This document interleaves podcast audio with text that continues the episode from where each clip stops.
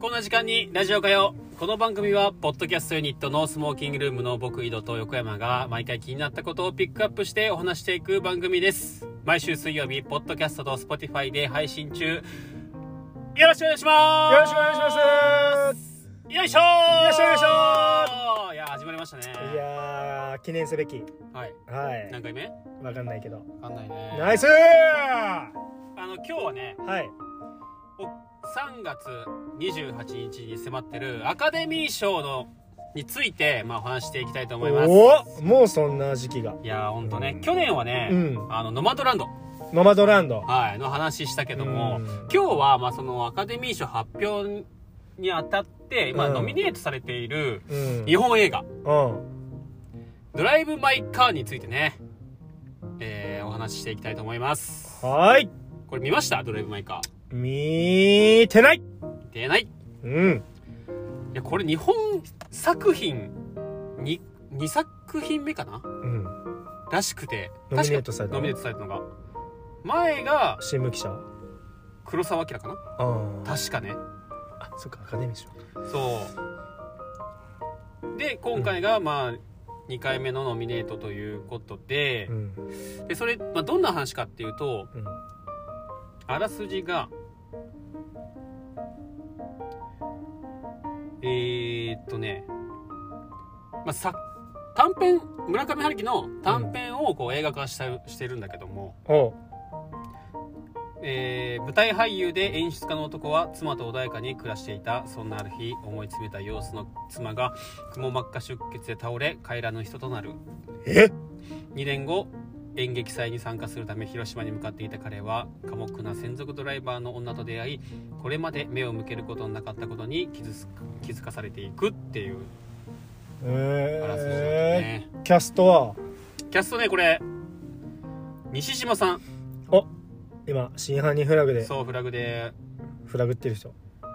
あとは、うん奥さん役は奥さん役はね霧島文香さんかな、お霧島玲香さんかはいこの人がねもうすもう最初の冒頭シーンが、うん西島さんと霧島玲香さんの、うんまあ、セックスシーンが始まるわけよえーそカーセックスじゃんうカーセックスじゃない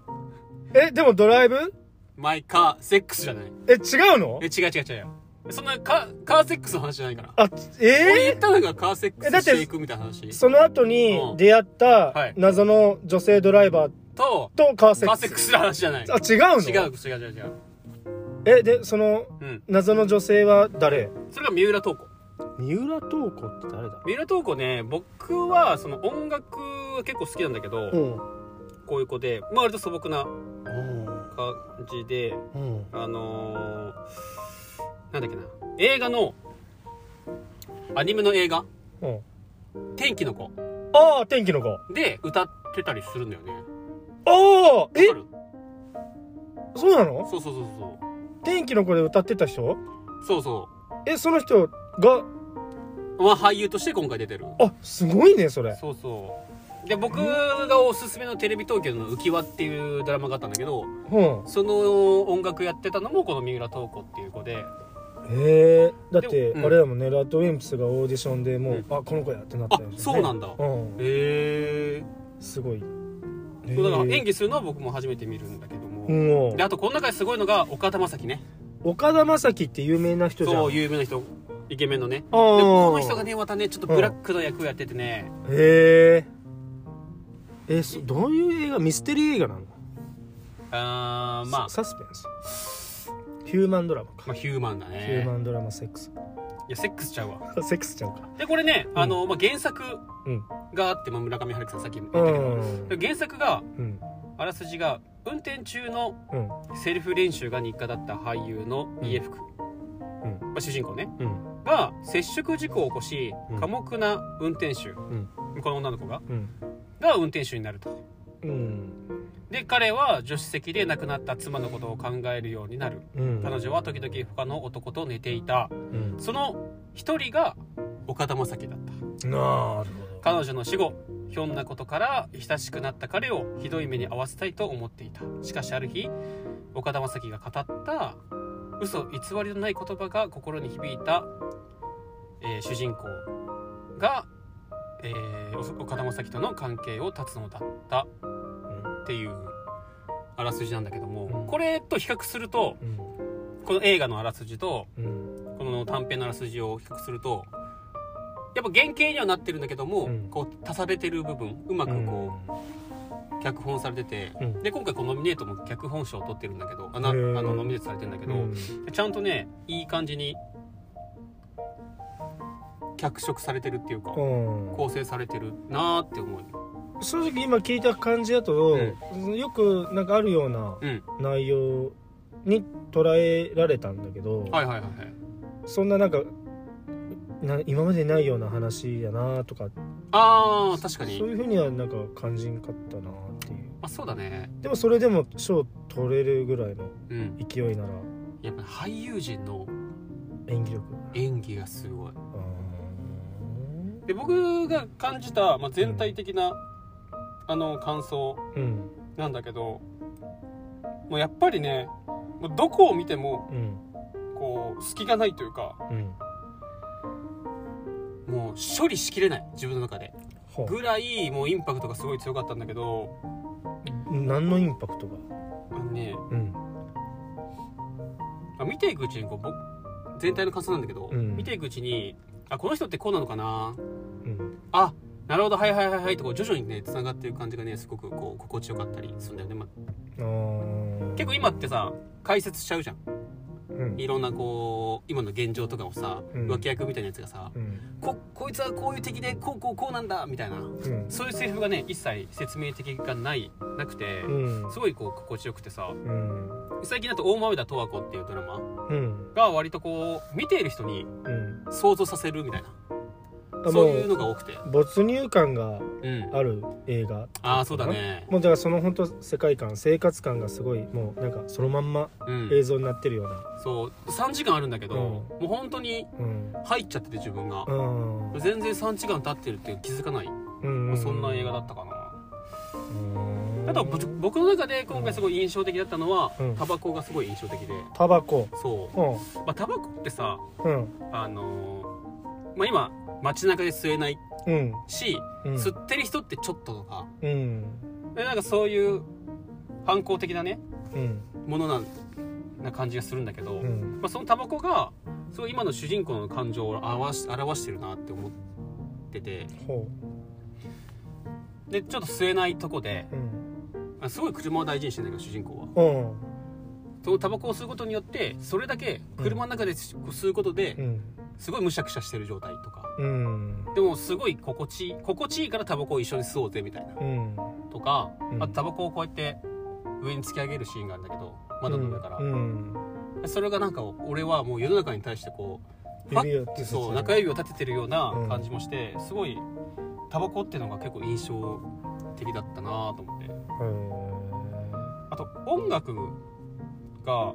流れないシーンがあってほ映像だけ流れてううん音楽がこううんほんと無音うんその音楽の使われない方とかもうんすんごい美しくて、なるほあどあね素晴らしいなみたいなあー気になるなそうまあなんか ノミネートされてから行った自分が悔しいけどねあーまああれかまあ確かにさ日常会話でわざわざ説明するようなセリフとかしない、う言わないもんねまあ、そうだねあいつああこれこれこれみたいなうんあで今回ちょっとこうやっぱエンタメ番組だから、うんエンタメ感出していきたいなと思った時にーほ何がエンタメになるだろうと思った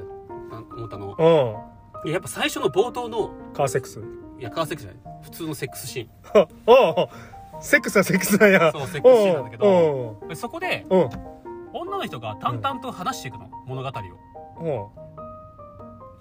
これどういうことだろうなと思った時に俺すぐ分かったの、ううんあこの人多分そのセックスした後にうんブワーってなってうん頭がファーってなってそっから物語が考えれる人なんだって思ったの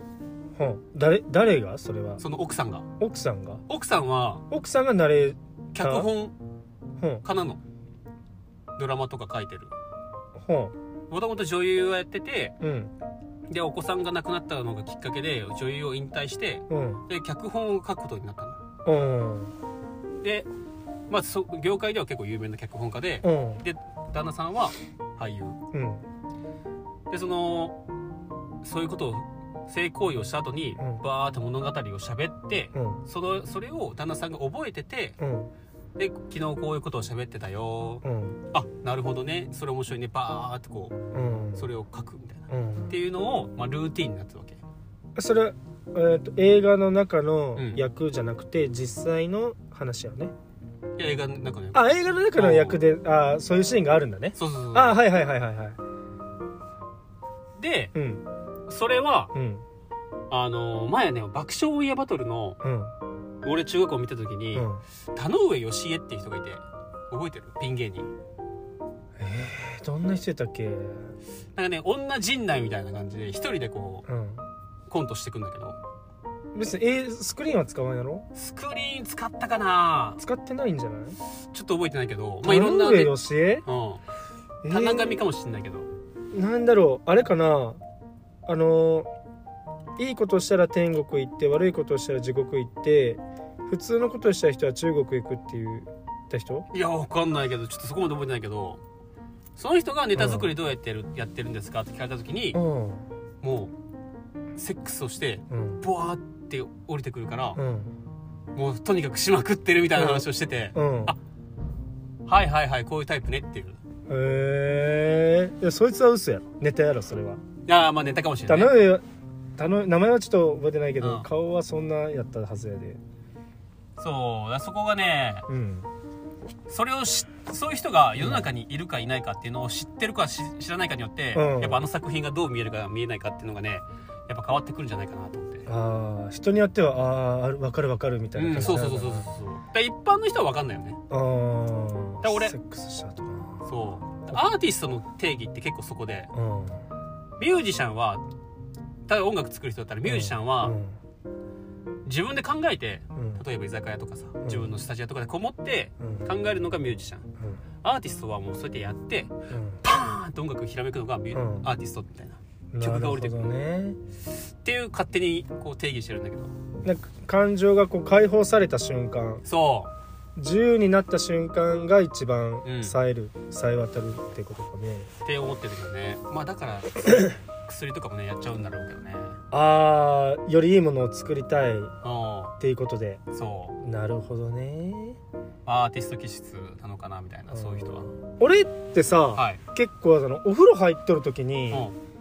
あ話を思い浮かぶんやけど、うんそれは違うんかなお風呂どお風呂ううん一人で入ってるお風呂子供入れてる子供入れたりするけどまあ一人で入る時もあるよなんかシャワーこうやってわーってやってさ、うんまあ、ルーティンやで何も考えへんやん、ういんつも通りにこう洗うわけやん、うんやでむしろそこの時って考えるやんなんか今は日いこういうことがあったなみたいな、あこうテレビ番組でこういうことがあったなとかーうんでもあれってこういう風にしたらもっと面白いんじゃないかなとか、うんなんかそすごいその時なんかいろいろ考えられるのよね俺のああそういう時間なんだ僕ちゃんとって中でうん解放される瞬間かな、なるほどうんね俺もやっぱアーティストそうそういうことかまあ多分そういうことなんやろなそういうことだよあー出ちゃったなじゃあこのドライブ・マイ・ドライブ・マイ・カうんーあと注目なのが、うんその韓国人の女性がいてうんその人があの手話で演技するんだけど、うん手話で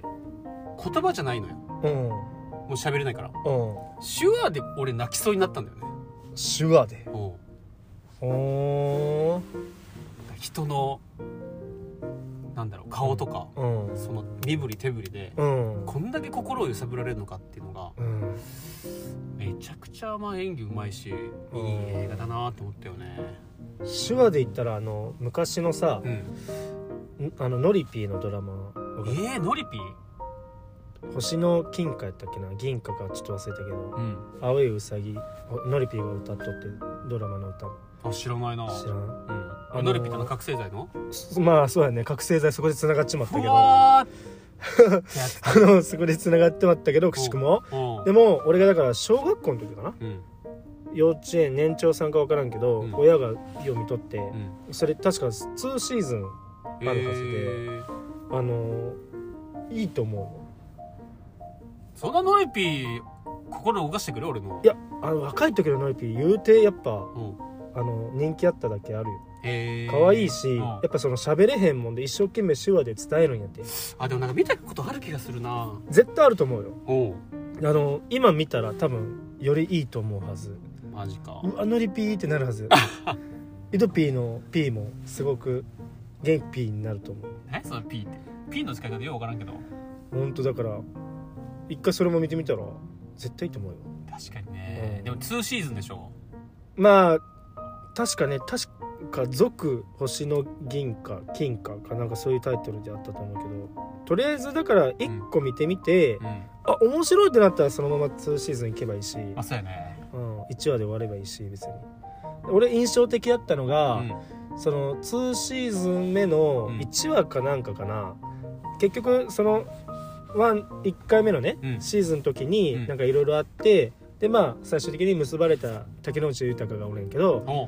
う豊とちっちゃい確か診療所を開いて、うんで竹野内豊がこう女性にこう聴診器当ててるシーンがあるんだよ、うんそこかな一番印象的やったのはいやだからおっぱいポロンやってさ全然それやんあれ関係ないじゃん耳聞こえないとかそのおっぱいポロンで、うんでノリピーがこのしかめっ面で怒ってなんか意識してたでしょってこう手話でやるシーン可愛かったわやっぱやっちゃうのかね見ちゃうのかねその医者はねいや見ちゃうよね見ちゃうかまあちょっとあのーうん今年のねアカデミー賞これまたねうんなあのーパラサイトとうんノマドランドうにん続いてどうなるかまたちょっと注目ですよね、そうやねはい時計回りに乳首を触るのかっていうねおいそれのまあのあれあれやなパラサイトやなよあー気になるとこう覚えですねとんなうんお相手は横山と井戸でしたありがとうございました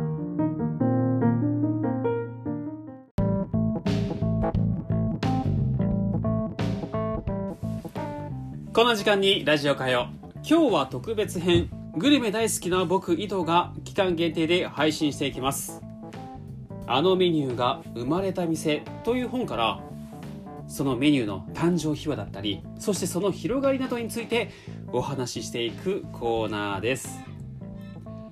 1回目の今日はみんな大好き味噌ラーメンの発祥のお店をピックアップしていきますまあ、味噌ラーメンの発祥といえばどこをイメージしますかですよねそうですよね北海道ですよねそうなんですよ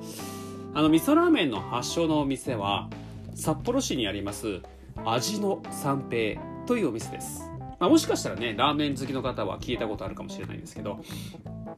えーその味噌ラーメンの考案者は大宮さんという方です時は1945年戦争が終わって満州から引き上げてきましたでお宮さんもそんな一人でしたで最初は、まあ、屋台でおでんやつぶ貝などを売ってたそうなんですが、まあ、すぐそばのラーメン屋の親父さんに、まあ、あんたもラーメン屋さんやらないっていうふうに誘われて、まあ、ラーメンだったりとかあとカレーライス定食など最初は何でも出すお店をスタートしたそうですでそんな大宮さんは体に良くて日本人が元気になる食べ物が大事という考え方のお方だったそうですでそんな味噌ラーメンの作りのきっかけになったっていうのが NHK なんですよね1950年代に若者が味噌汁に麺を入れるっていうのを NHK の特集で見てまあ、その数年間の努力の末1955年頃に味噌ラーメンが完成したそうですなぜその味噌ラーメン味噌にこだわったのかっていうと雑誌で、まあ、日本人が味噌の紅葉を忘れているっていう指摘する記事を読んだからだそうです、まあ、味噌って確かに発酵食品だから、まあ、体にいいものですよねまあ、その1950年代っていうのが、まあ、敗戦後で、まあ、アメリカの真似をするっていう風潮が、まあ、強くなってたんですけども、まあ、それに大宮さんは反発していた人だそうなんですよね。でその気になる味の三平の味噌ラーメンなんですが味噌がねそれほど今のラーメンより、まあ、際立っていない、まあ、強い刺激を求める、まあ、若者だったりとか観光客には少し物足りないって感じる人もいるかもしれないだそうって言ってる言ってるんですよね